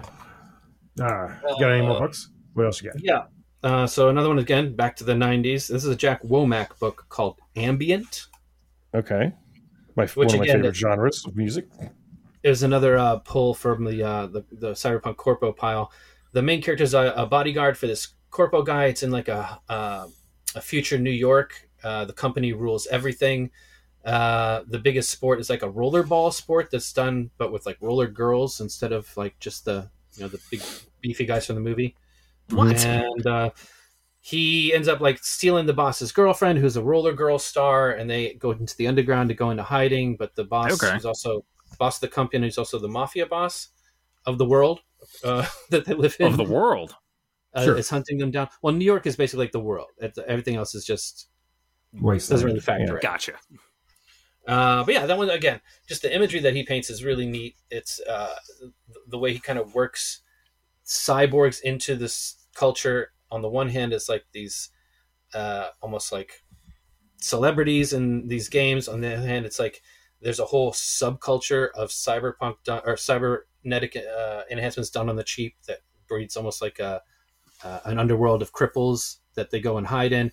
Uh, don't want to give away too much of the book with that one. Again, an earlier book, but it's um, it's really well done. It's like he's trying to find his own voice and how he's telling this story Hmm. about the world. And um, if you ever read any other Jack Womack, it's, it's pretty well done. Right on. That sounds really awesome. And I feel really bad that while you're describing it, the first thought that came to my mind is finally you could afford the rent in New York. yeah, well, I'll definitely do something for the crisis. Um, two it sounds other really cool. books that I can actually one other book, and then I'll end on a comic book. But the other book, again, this one I have recommended before, and I reread it because it's relatively short and very episodic, so you can kind of read it when you're you know doing your your constitutional in the morning or in the evening. Oh, Uh, but it's uh, Neon Leviathan by T.R. Napper, and that one's a little more recent. I want to say it's 2014, something like that. But um, it's a collection of short stories that are all in the same world, and again over like a uh, I think it's over a century. But the main conceit of the world is that they have a memory editing technology where you can edit your memories. You can have them downloaded. You can sell your memories. Like if you have a, a good memory, really interesting the way they kind of go into it. Um, the stories range across like a whole gamut of people. Like there's one guy who's like a tank commander in the war. There's another guy who's like a veteran or sorry, a refugee uh, after the war. There's uh, a lot of different people that have a main story around. You can see how the thread is woven through all of them. There's certain characters that are, are repeated, and um, and yeah, again, I was really uh, surprised how well done it was. Uh, all the different stories kind of threaded together. Hell yeah. I love that kind of stuff. You don't see it very often, but sometimes you'll have a story where it's just stuff set in a world. Yeah, I like I really like that type of like short story collection. I really Yeah. would like to see more of it, honestly. Because if like if you have like a well realized world and you know just playing it, you know, like I, Yeah. I enjoy that. I think J.G. Ballard had one that was called like Memories of Space Flight or something like that. Hmm. I think you're right. Yeah, Memories of the, Memories of the Space Race. It's fucking super. Oh man, it's it's it hits.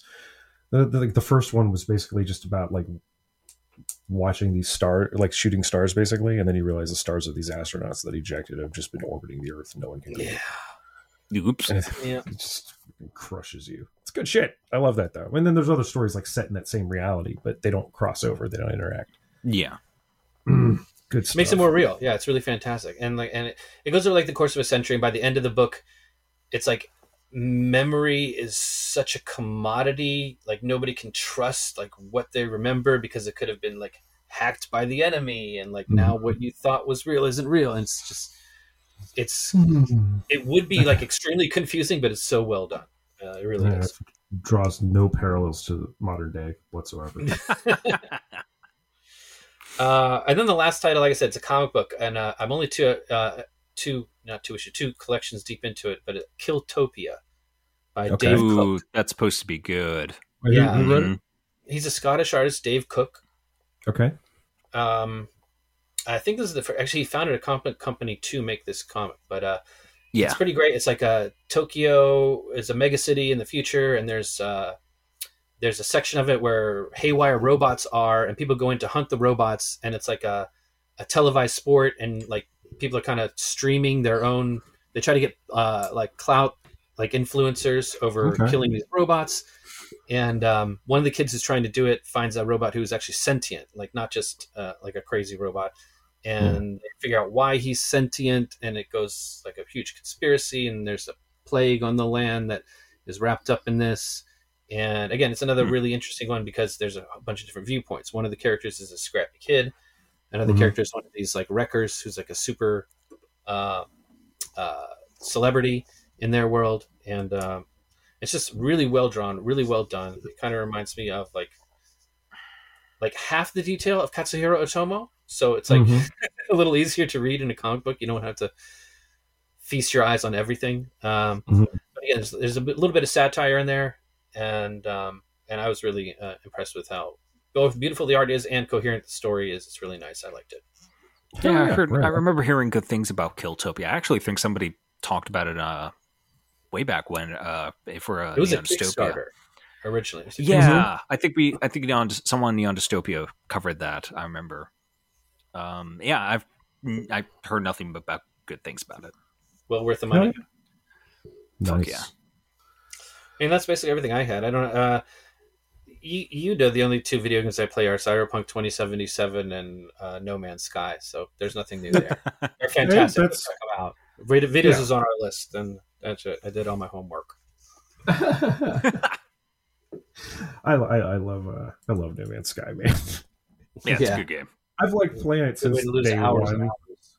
Oh, I don't even Yeah. want to know. I, I, So I gotta much be like now. twelve hundred or something at this point. It's just it's it's not a game I play so much as a place I inhabit.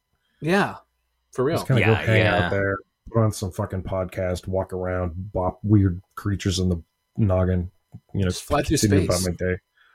Yeah, it's for right. hours. It's fantastic. Get a cool looking ship. Yeah, It's either it's either going to look like Star Destroyer or it's going to look like something out of Warhammer. Fine, I like it.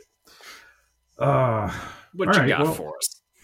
I got I got I got a bunch of music actually, because uh, I, I was just not feeling shit this year. Like the only book I read was literally uh, Ministry for the Future, which is it's really sad. You're gonna read one this year. That's not a bad one. Not No, a bad one to gift really people for. Christmas either. It's it's it's a good book. yeah, no, it's it it bangs. Um, It will hopefully open some people's eyes. Like that's the, Yes. Hopefully. I, I just loved how well done it was. Like it, it's it stacks really well. It's easy to fucking follow. It's easy to keep track of everybody, and it does some really fun things with narrative and forms. I, I can't say enough about it. It's fantastic. Go read it. But uh musically, I was fortunate enough earlier this year to see this band live um as part of like a three band act and I, that's straight up gonna tell you i'm not so much looking for stuff like I, I'm trying to imagine the setting in which this stuff would fit in cyberpunk. You know what I mean? Not Yeah. not everything, but for the most part, I'm like on the outside, kind of poking in at it, as opposed to, uh, you know, like ah, this qualifies. No, I want to go to a club where you know everything is all dystopian and fucking cyberpunk outside, but in that club, Ace of Wands is playing. Yeah. Oh my god, I've really like you played like a couple songs I remember in some of your DJ sets, and I'm like, Yeah. this is really, really pretty, and sounds like some music nobody really makes anymore. Yeah, it's Like, it's def- not quite shoegazy, but it's like Yeah. goth. it's got some goth to it. Yeah, like it, it was definitely remind. It kind of like I don't know, it like conjured some weird nostalgia for me from like back in the day of like just yeah, weird rock goth music. I don't know. I, it's hard for But, me like to nobody describe. sounds like it. Nobody sounds no, like no one sounds like it. Mhm. They're so pretty. I, it's Yeah. really nice. I, yeah, Toronto's finest. Check them out. They're really good. Yeah. The new album is called Desiring. Um, this one sort track on there, Blackbird, Black Heart. It just like, Oh, it's such a pretty song. yeah, it makes me makes me swoon a little. yeah, a little uh, bit. Yeah, yeah. But yeah, highly no, recommend uh, them. fucking drummer's awesome. They, they're incredible live. If you ever get a chance to see them, go see them. I'm jealous you got to see them live. I'm lucky. Yeah, yeah, you were. like uh, by all means like play in dc sometime what the fuck like they're they're really good um okay so the next one was i was not expecting it. I wasn't waiting for it. I, I didn't know it was coming out. I wasn't aware of it. I didn't know that the guy was still making music. But i will say that the first eh, i won't even say that. Before i saw laurent garnier live i had the album i think it's called 30 and it had it, it was kind of like techno-y and weird and glitchy and, and slow in parts and fast in parts. And it was really strange. And i really liked it. You know it was a cool cd it wasn't something at the time that i could spin because everybody was still doing vinyl all the time. Serato hadn't been invented. And uh i couldn't use it and it pissed me off because there were like three or four songs on there that i wanted to like really spin then i go to detroit for in 2000 for movement or what they call movement now but back then it was DEMF um, and this guy did like a two or three hour set. This motherfucker's up there with like drum machines, couple three turntables, fucking mic'd up, Nice. weird saxophone running through pedals and shit, and he's just destroying. And I'm like, well, this is the best DJ I've ever seen in my life.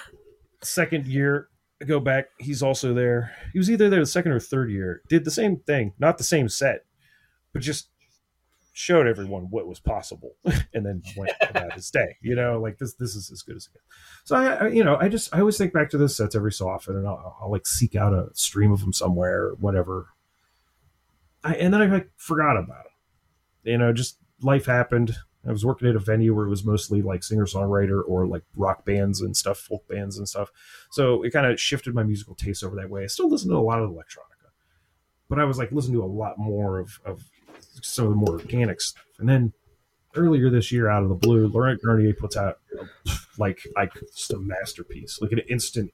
Everyone should listen to this album. If you ever have any questions about electronic music, house music, how what you can do with it, how it is built, how you can deconstruct it, all of those lessons are contained on the album that I cannot pronounce. So what's it called? Ah, this is for you, Wojax. 33 tours et puis s'en vont. Nice, nailed it. I think I someone in the world right now, their toes curled. Is that an address? I think it might be. I don't know. It might be an address. I don't know what those words. I didn't look it up. Didn't matter. Every song is like There's a number.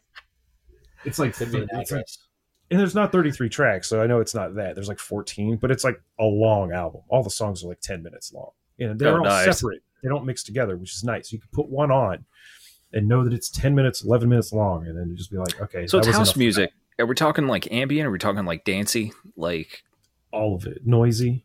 I mean, okay, okay. the, the opening one is is probably like it's an easy favorite to have but then you hear the rest of the album and you're like but that's not even the best song on the album how is this possible and i i play it a lot the first one is was called um tales from the real world and it uses uh part of an alan watts uh, uh seminar. Uh-huh. and I think I actually heard that one. Oh yeah, yeah, okay. oh god. I try to sneak it into a set all the time. Like there's i don't have it's just it's beautiful. And, it, and the, the, the way it builds it just talks about like it just starts with him talking about listening. Just listen to the sounds of the room you know and there's no good sounds or bad sounds. It's just sound you know and then it builds up and it comes back throughout the song and then the song's allowed to do its thing for a while and then he comes back in at the very end and he's like sometimes as the song is winding down he's like sometimes like all you really need to do is just shut up and the song ends and i'm like i just kind of want to just want to sit down every time I hear it. just just sit down and just like let let just dead air play for you know a few minutes mm-hmm. because it's so perfect there. It's like the perfect song to not mix out of. It it it works against eh, like you can. I've done it, but it's almost like you're betraying the song. you know what I mean? It's, Mhm. uh, it's fucking gorgeous. And then there's it's like, 13 ahead. other songs that will fucking fuck you up. There's this one called um oh my god, uh, uh it's on the tip of my tongue, 22 caliber. And it's just this French gentleman rapping about something while this fucking police siren is going off through the entire goddamn 9 minutes of the song and you think it would be annoying, but it ends up being some of the hardest fucking shit you've heard in a while. like I don't know how this dude I mean, I of course I know how. He lives this shit. This guy, I've seen interviews with Laurent Garnier where he talks about how he likes to do seven hour sets because he figures the first hour or two get everybody used to what you're into. Hmm. And then you can start having fun with people. And I'm just sitting there going, like, that's a shift, dude. Like, Yeah. you gotta have a lunch break there, man. And seven that just hours. means that just means I'm I'm I'm a little puss. Yeah, so that's I, I get that. Mhm. Uh, my next album is it's another masterpiece. Aesop Rock Integrated Tech Solutions. It's, it's such a. it's- did, didn't I send you this Can't album? even like, talk about it. Can't even say anything. It's, it's yeah, no I, no I found that I found this album just like Bandcamp was like, hey, maybe you'll like this, and I'm like, well, got to send this to CoinOps, and ends up I listening was already there. I was Yeah, you were there before me. It was funny. it was really funny, and I'm like, wow, this is really good. I mean, the, the all of it. Yeah. I, there, I don't. There's a, he has a song about meeting Mr. T when he was eight. It's fucking sick as Yeah, there's shit. some oh, storytelling in there. There's some fiction in it too, Yeah. like because it's all fitting a theme of like failed corporate tech bro bullshit. Well, he has that But whole that- bit about um fucking what Van Gogh, which is Yeah. stunning. It's a stunning meditation on like, you know, he he was a failure in his time, but like everybody knows his fucking name. Yep.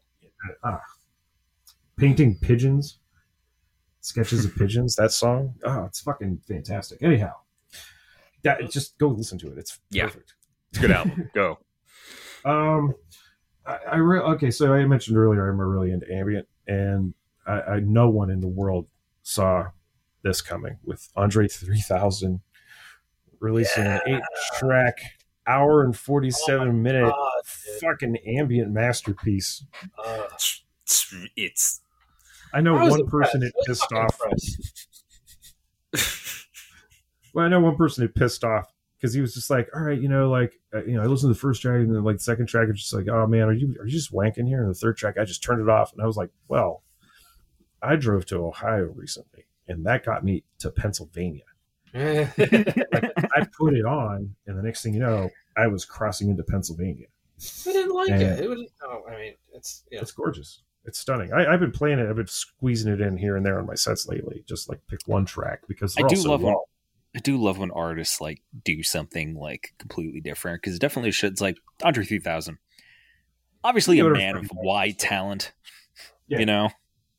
And I'm glad Yeah, that he was. Oh, go they ahead. don't always land it. That's uh, a, no. Right. It's fantastic. It's Yeah. great. I was I was uh, almost had trepidation pre- hitting play. I was like, is this gonna be? Do I have to pretend this is good? No, it's Yeah. fantastic. It's fantastic. Isn't like the first track like literally like the title's like I didn't mean I didn't know this was gonna this album was gonna happen either like something like Like, Yeah. sorry, I really wanted to make a hit like, I album. swear I was trying to make a rap album, but this is literally just the way the wind blew me. Like all the song titles are really, really Where low the and fucking wind fun. blew me. Come on, he's hilarious. Come on, man. He's putting it right there for you. It's it's really really good. Um, there's no there's like a little bit of percussion on it. Um, there's not really like there's no vocals. I do like. uh I'm gonna excuse me here. Okay, so this song is called "Bipolar Disorder's Daughter Wears um, uh, a three thousand at shirt embroidered." I'm wondering who bipolar disorder is. I'm gonna say it's like a '60s pulp novel title. Well, like Yeah. it's one word, bipolar subtitle tells the disorder, but like it's like oh shit. Anyway, it just sounds like a diss track that no one's decoded yet. Um, next next album, completely opposite of that is uh, that new Chase and Status, uh, Too Rough Part One. Oh, yeah, you played some of that. punishing, fucking fantastic. Every track on it doesn't overextend. It's like welcome. You're in and out of this thing in like 35 minutes, but oh, is it good? it's very fun. You may have heard uh, Baddadan show up Mhm. the most appropriate times in my sets in the last couple of months, and that's just because it was time. It was Mhm. time to hear that song again. Uh, yeah, fantastic shit. That's that's very good music. Um, that has been getting me through the week, in the year, in the month, in the day. Um, Yeah, it definitely ongoing. contributed to my. So okay, so my my my Spotify rap bullshit, right? They were like, you share music taste with many people in Bristol, UK, and I was like, tell me about it, man. Since I've been twenty. anyway, yeah, the Chase and Status th- that was definitely uh, attributed to that, helped to that. Oh hell yeah, it so good. It, well, it, it's funny too because like I've been kind of getting back into jungle anyway. I got a couple of buddies of mine who have been kind of performing again under Forty Five Thieves. Just check them out. It's been kind of making me kind of get the itch a little bit. Yeah. Listen to a little bit more drum and bass, been getting some more compilations, trying to figure out how to spin it because it's different. You know, there's a lot more tricks you can pull off where you don't have to beat match nearly as long. You know, you just have to hit things right and And then get that record out of there. yeah, yeah, for real. it's fun. It's it's really fun. It's really fun. Um, if I ever do spin it, it's usually at the beginning because it's so technical and fast that usually, you know, by the second or third beer, it becomes a challenge and it's time to slip into house music.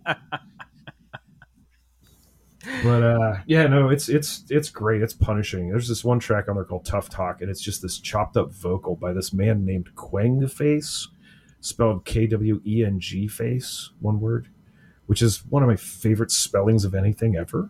I don't know why. I just I, was, I saw it. I was like, "Fuck yeah!" and I guess the story goes they said that they basically just he had sent them a vocal and they didn't know what to do with it for a real long time, and so they just chopped it the fuck up for this song. And a lot of what they were trying to do on this, like, I'm going to say a couple of words that are going to sound like I know what I'm talking about. they said that they were doing some drill on this, and I'm aware of drill, but I couldn't tell you what it was if you played it for me.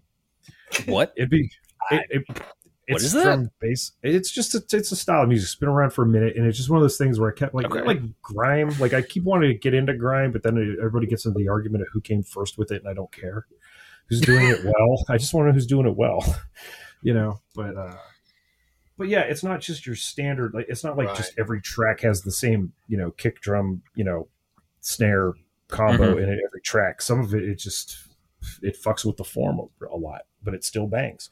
And if you have any questions, just refer to their and I'm check out their fucking boiler room set. It's fucking incredible. It's great. And shout out to the kid that was standing behind them that knew the words to all the songs somehow. It was um all right, so like a couple video games. Um early in the year, uh I was playing Meet Your Maker. I think I mentioned that. Good game. Nice. Yeah, game. uh, I, I kind of got you know other things came out, and we'll, we'll get to that in a 2nd I Mhm. kind of I kind of walked away from it for a little bit, but then I came back recently, uh, like a couple of weeks ago, and holy shit, it's, yeah, it's, it's really fucking cool now.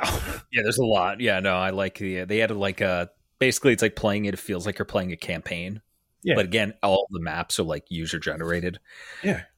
Like, it- and it- you get like bonus stuff, like once you get so you know it's like little branching things, and you pick your difficulty, and they have them in there, and you can still reset. Yeah. you know. But now a you nice- get mods that are really dope that like let you move faster. Yeah. uh, it's a nice like small. It's like nine gigs. Like, but it's Yeah.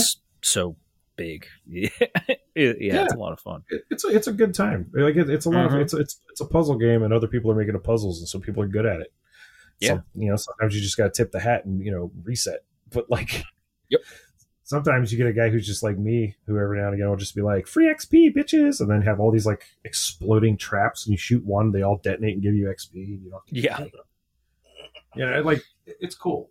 There's just enough of every ty- you know type in there. That's really nice Speed and then uh yeah yeah yeah yeah you just take a break here have some free fucking gen mat you know like reset your other you know things yeah they, they also did the thing where eventually once you you're because you you know you build a level in it or you raid the level and building the level when it first launched you only got to level 10 you can only like Mm-hmm. prestige it 10 times and then that was it it just like you could put it in social and then be done with it now you could just throw a thousand and reactivate it Yep.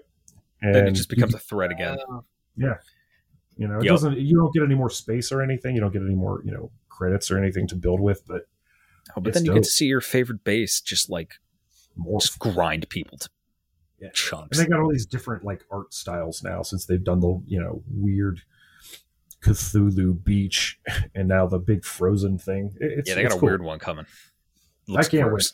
Yeah, Yeah, no, it- it- yeah, it's something. It's a good thing to come back to. Give the dev some love too, because the community kind of dropped off because they're still working on it. You know, like, Yeah. but they're not There's really still asking. a lot of people playing though. I think. yeah, they're not asking a lot for it either. Like, it's they're, Yeah. they're they're a small studio and they seem pretty passionate about it. So These are the guys that did uh, Dead by Daylight or whatever, the one asymmetrical monster hunter game or something.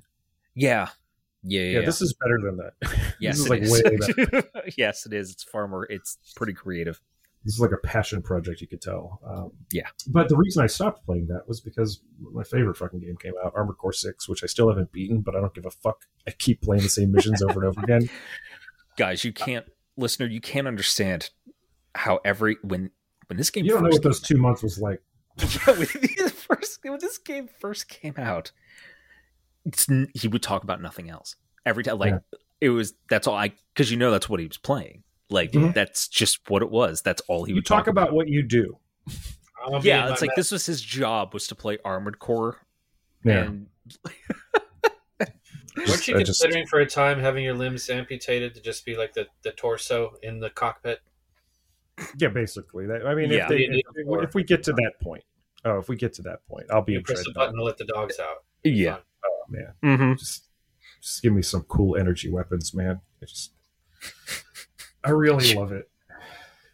it looks Um, fun. It looks fun. I'm definitely gonna pick it up at some point. It's it's it's screaming fast. It's a great Mhm. game. It's the best in the series. It's still in my Um, card. I need, I need to just pull the trigger and buy it. Just, Yeah. It would be a nice shift from like Elden Ring 'cause that's my jam. yeah, yeah. It- it's real. I think I mentioned this before when uh, Shadowlink was on, but like when we all met up and stuff, I was over at my brother's house and you know he hadn't gotten past the chopper yet, and I was just like, oh, let me do that for you real quick because I know the trick. And then uh, he went outside and took the dog out, and he's like outside. I think they have a little fire going, and he's having a cigarette. And then I come out, and I'm like, "Hey, what's going on?" It was like seven, eight minutes. He's like, "Oh, hey, what's going on?" I was like, "Yeah, I beat it." And he's like, "What already?" he thought he was gonna have to like have a beer and you know sit down and hang out for a little bit and let me really grind away at it. And I was like, "No, Yeah, there's a yeah. trick to it. Just run up on the motherfucker and keep laying it in. Just that's it. Get close, stay close, take cover, Mhm. run away, learn learn how to Heard it move here, folks. Yeah, it's the it's, it's the asylum demon from the first Dark Souls. Like Oh, it's yeah, it's the what, the filter enemy. You know, like yeah, mm-hmm. I remember the, that that first week there were a lot of people in the, the like the Facebook groups and Reddit and stuff just talking about how like that was your filter enemy. Like if you can't get past that, you're not going to live. And literally, like the next several missions are cake. Like, Yeah. compared to that, mm-hmm. yeah, yeah, yeah. oh, it's very funny. I love it though. It's it's so pretty. It just you know, and they have a photo mode bonus points. The only thing it's missing is a, a, a fishing mini game. All, all my favorite games have fishing mini games in it, except for this one. So Oh, just wait for the DLC, man. I'm sure they'll uh, put they'll put that in there for you. oh yeah, no doubt. I'm, Yeah, I'm no, I'm waiting for the Elden Ring DLC, and I'm sure that's gonna have fishing. Watch, they're gonna let fucking armored core mechs invade. That I would actually kind of love that.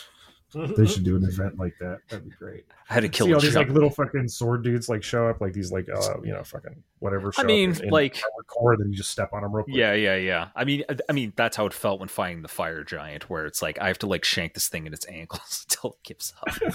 you know, like it's it's the same thing.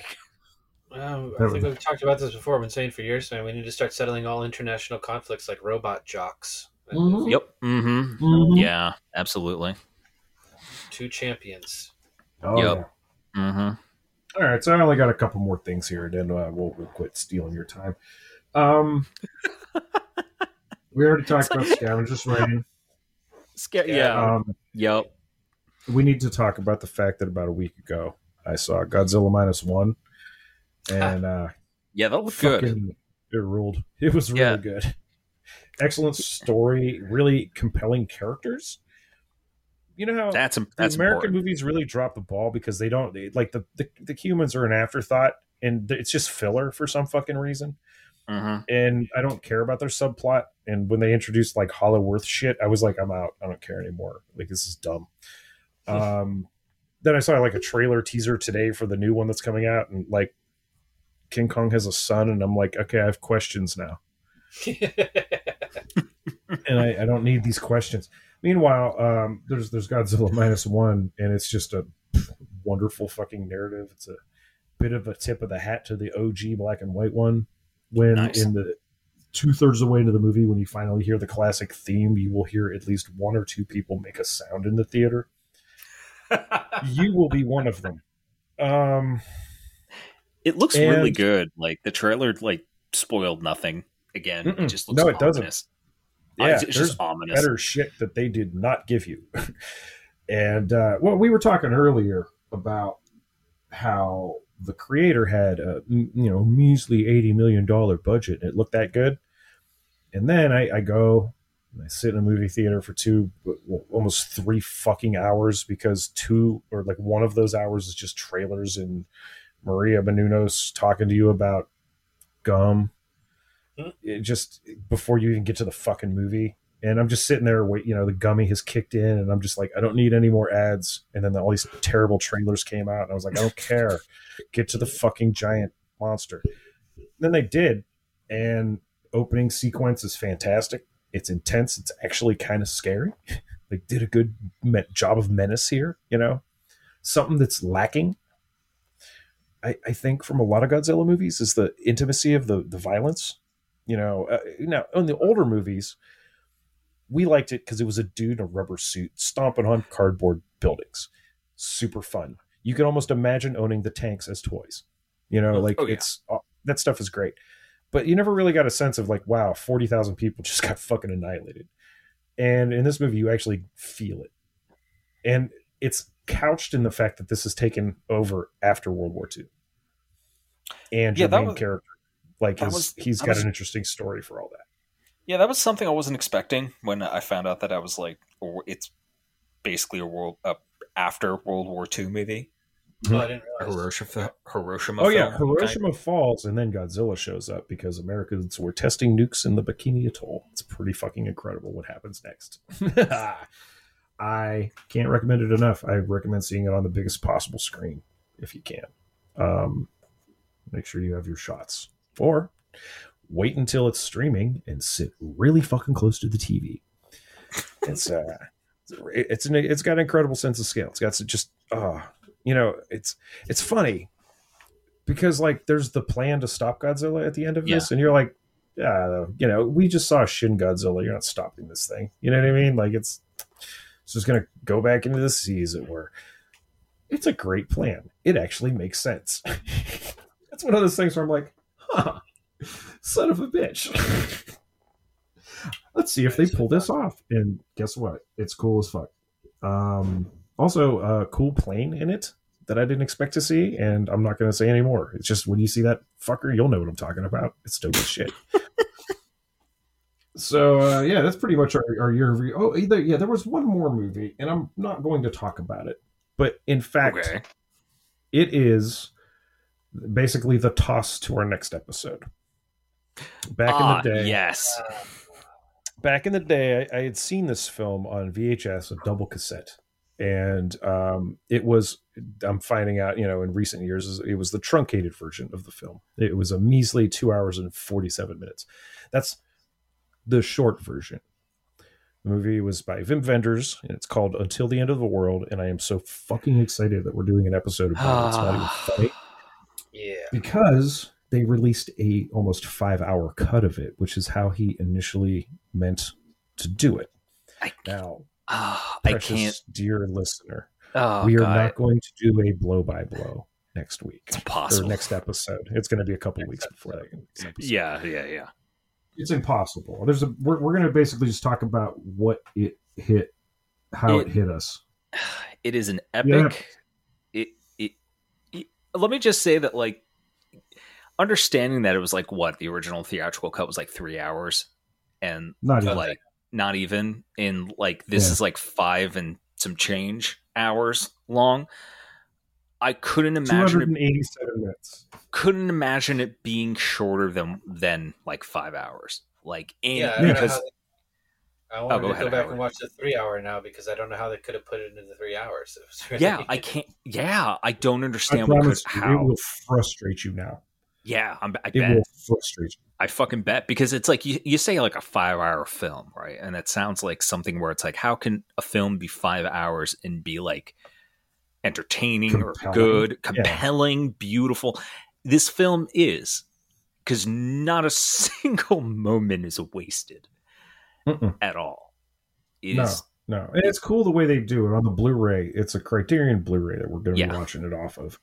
It's split into two discs, where the first disc is the first two hours of the movie, and then there would be an intermission. If you had gone to see this, this is where the intermission would be. Yeah. and it changes the tone of the film from that point on. It, it's just I don't want to again, not going to say too much about it, but if you can Yeah. find it, and if It's there's like a Criterion sale out there or something like that, and you can pick up until the end of the world, you know. Mm-hmm. Please like do yourself the favor understand again if you're watching a, like a, a- an entire tv series in a weekend you can put this on okay Yeah, if you can watch I'm a, a season of television in a weekend or if you could binge some shit you, you can watch this this is the same Yeah. thing it's a, it's a five hour television show it's Yeah. a I'm gonna finish watching it uh, probably this week, hopefully, Mm. and it's I'm ready. Like because so far it's I'm in love with it.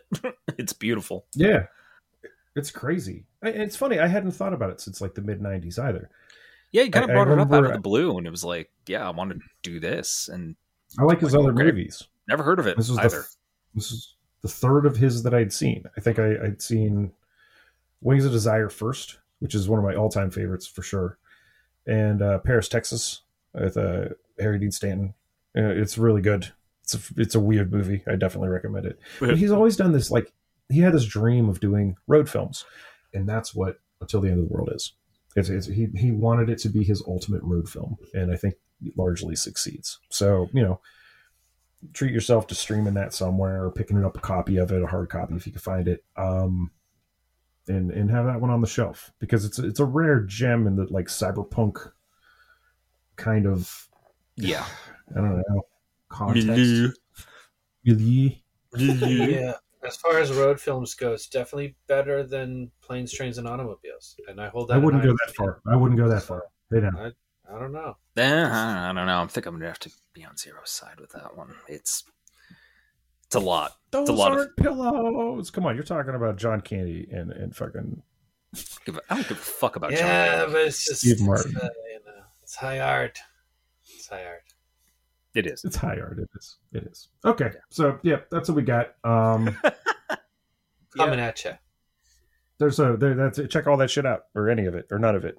Um, we just It's talked the end of the it year. for You don't have to do fucking anything. It's a stressful time. Yeah. And big things coming in the new year too. Big things coming in the new year. Indeed, indeed. Yeah, We yeah. We're, we're going to be flipping a couple switches on here. So Yeah, we got some stuff planned. Finally, Yep. and um, yeah, I can't wait till that's all done. Mm-hmm. I, I, I'll probably like be regular again. Um, Yeah, we're just waiting to like do this final thing, and then just like because we're on break right now, and it's just like doesn't feel like it no, no, at all. no. It's it's taking everything to keep our sanity. Picking right up now, some so. end of the year slack. So Yeah, I mean, there has Exactly. been some some good news. You know, uh, what Derek Chauvin was stabbed. Uh, Kissinger finally died. I mean, it's Yeah, yeah, that was fun. That one. mm-hmm. Yeah, I, I don't know. I, I feel kind of. Wow, No, you it's get to live a whole life with no consequences. There's yeah. No, that. it's yeah, it's understandable. Not too far from here. either. Mhm. He's over in Maryland, I Yeah. think. that way. Mhm. Yeah. I, I do appreciate the Anthony Bourdain, Bourdain the dressed as Doom guy. You know, Yeah. yeah. where is he? Yep. but uh, yeah, yeah, yeah. We're, we're having a couple of bright spots here and there, but uh, it, it gets just just gets, you know bear down. This next year's going to suck. Um, not looking forward to an election year. I'm not. no, it's an election. No. Year. There's no way it's going to be better than this year. There's no, way. Oh god. Hell, man, it, it kicked off Monday with a random house exploding. So fucking who knows now? America. Oh, that's not how the debate started. Well, it certainly wasn't the Republican primaries. Let me say that. Like that's not the beginning of the election season. That's a fucking wank fest. None Oh, so- So buckle up, listeners. We're taking you with us. Uh huh. Oh, good lord. Yeah. Have So, a s- uh, like we mentioned at the top of the the, the app, we've got stuff. Um, We got stuff. You could the find Patreon us. thing. Yep. Patreon.com slash neondystopia. Drop us a dollar if you were so inclined. It, it helps immensely. We got Uh, uh, we got Instagram. and Yeah, we yeah. post pictures and shit on there. Seek Yeah. us on Whenever Patreon. stuff. Seek us on Instagram, but most of all, seek us on the Discord. Seek us on the Discord. Seek us on That- the Discord. We're going to do more like live stuff. That was a lot of fun uh, for Cyberpunk Yes. Day. That was an extreme amount of fun. I really enjoyed doing that. Yeah. Uh, we're just going to hang out with all you more, definitely. Uh, Mhm. So just join the Discord, say hi. You know, Twitter's dead. You know, so Just Hang out. You know, you, can- you can interact with us, ask us questions, shoot, shoot us a DM, or lurk. yeah, Lurking is on the table. Um, We love our typically, lurkers. what All we're doing is we got a bunch of different channels about a bunch of different topics and stuff. We got a live output channel. If you DJ, you know, you can promote it in there. If you and make it's a not just track, us. It's like put it everyone's really cool. Yeah. like everyone's so great on there. Like, yeah, I I feel really honored to have such cool folks who just like want to hang out with us. Yeah. you know. I'm baffled and appreciative. Yeah. That's really what. Yeah. So, Oh man. but uh, yeah, hang in there this holiday, and uh, Yep. you know, do do do fun things and, and take time for yourself, and and see your family when you can, and you know, see your friends when you can, and Yeah. fuck fuck tradition, Mm-hmm. Fuck, Fuck it. tradition. Yeah. Just fuck tradition, fuck it, and its Mm-hmm. puckered little All systems are fully functioning. Running lowlife.exe. System optimization is less than nominal. Server damage detected. Please stop whatever you are doing and make your way to the nearest exit. Technical support is on route. Please vacate the area. I repeat. Please leave. Are you even listening to me? I will see you. Error. Server block 3 is experiencing critical ignition. That's right. System failure imminent. I hope you are proud of yourself. Initiating the Low Life Podcast.